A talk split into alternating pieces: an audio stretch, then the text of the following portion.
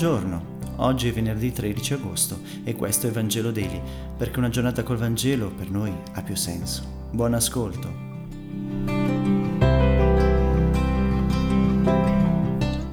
Dal Vangelo secondo Matteo, capitolo 19, versetti 3 fino al 12.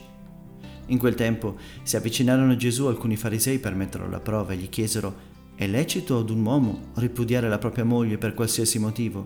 Ed egli rispose: non avete letto che il creatore da principio li creò maschio e femmina e disse, per questo l'uomo lascerà suo padre e sua madre e si unirà a sua moglie e i due saranno una carne sola? Così che non sono più due, ma una carne sola. Quello che dunque Dio ha congiunto, l'uomo non lo separi. Parola del Signore.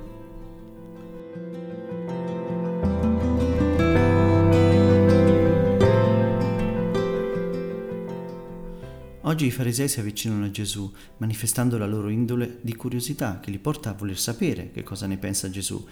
Vogliono sapere se lui è della scuola classicista oppure è della scuola più rigida e intransigente. Non sono interessati, come spesso non lo siamo noi alla verità.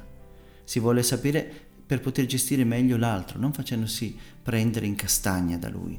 Si vuole sapere per tentare l'altro, come fanno i farisei, o per giudicarlo, come facciamo noi. Il problema che i farisei sollevano in sé non sussiste. Siamo in una società maschilista. Non esiste il caso se la donna la si può ripudiare oppure no. Così era la mentalità dell'epoca di Gesù.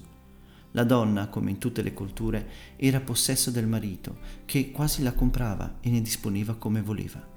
Gesù risponde a questa realtà di abuso e disparità che caratterizzava l'unione matrimoniale dell'epoca. Gesù riporta il rapporto tra uomo e donna come era nel principio, nel progetto originario di Dio. Non è un rapporto per propagare la specie, come spesso abbiamo sostenuto.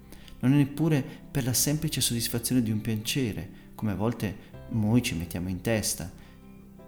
Il rapporto fra un uomo e una donna è la realizzazione del progetto di Dio, è lo specchio vero della sua immagine né il maschio né la femmina sono immagine completa di Dio, ma la relazione fra i due è via per essere immagine di Dio che è amore.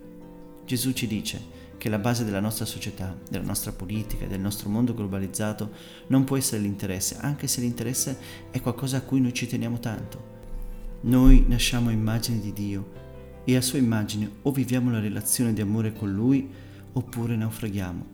Noi siamo immagine di Dio perché siamo chiamati ad amare come Dio sa amare. Forse è proprio questo il messaggio più bello che possiamo cogliere dal Vangelo di oggi.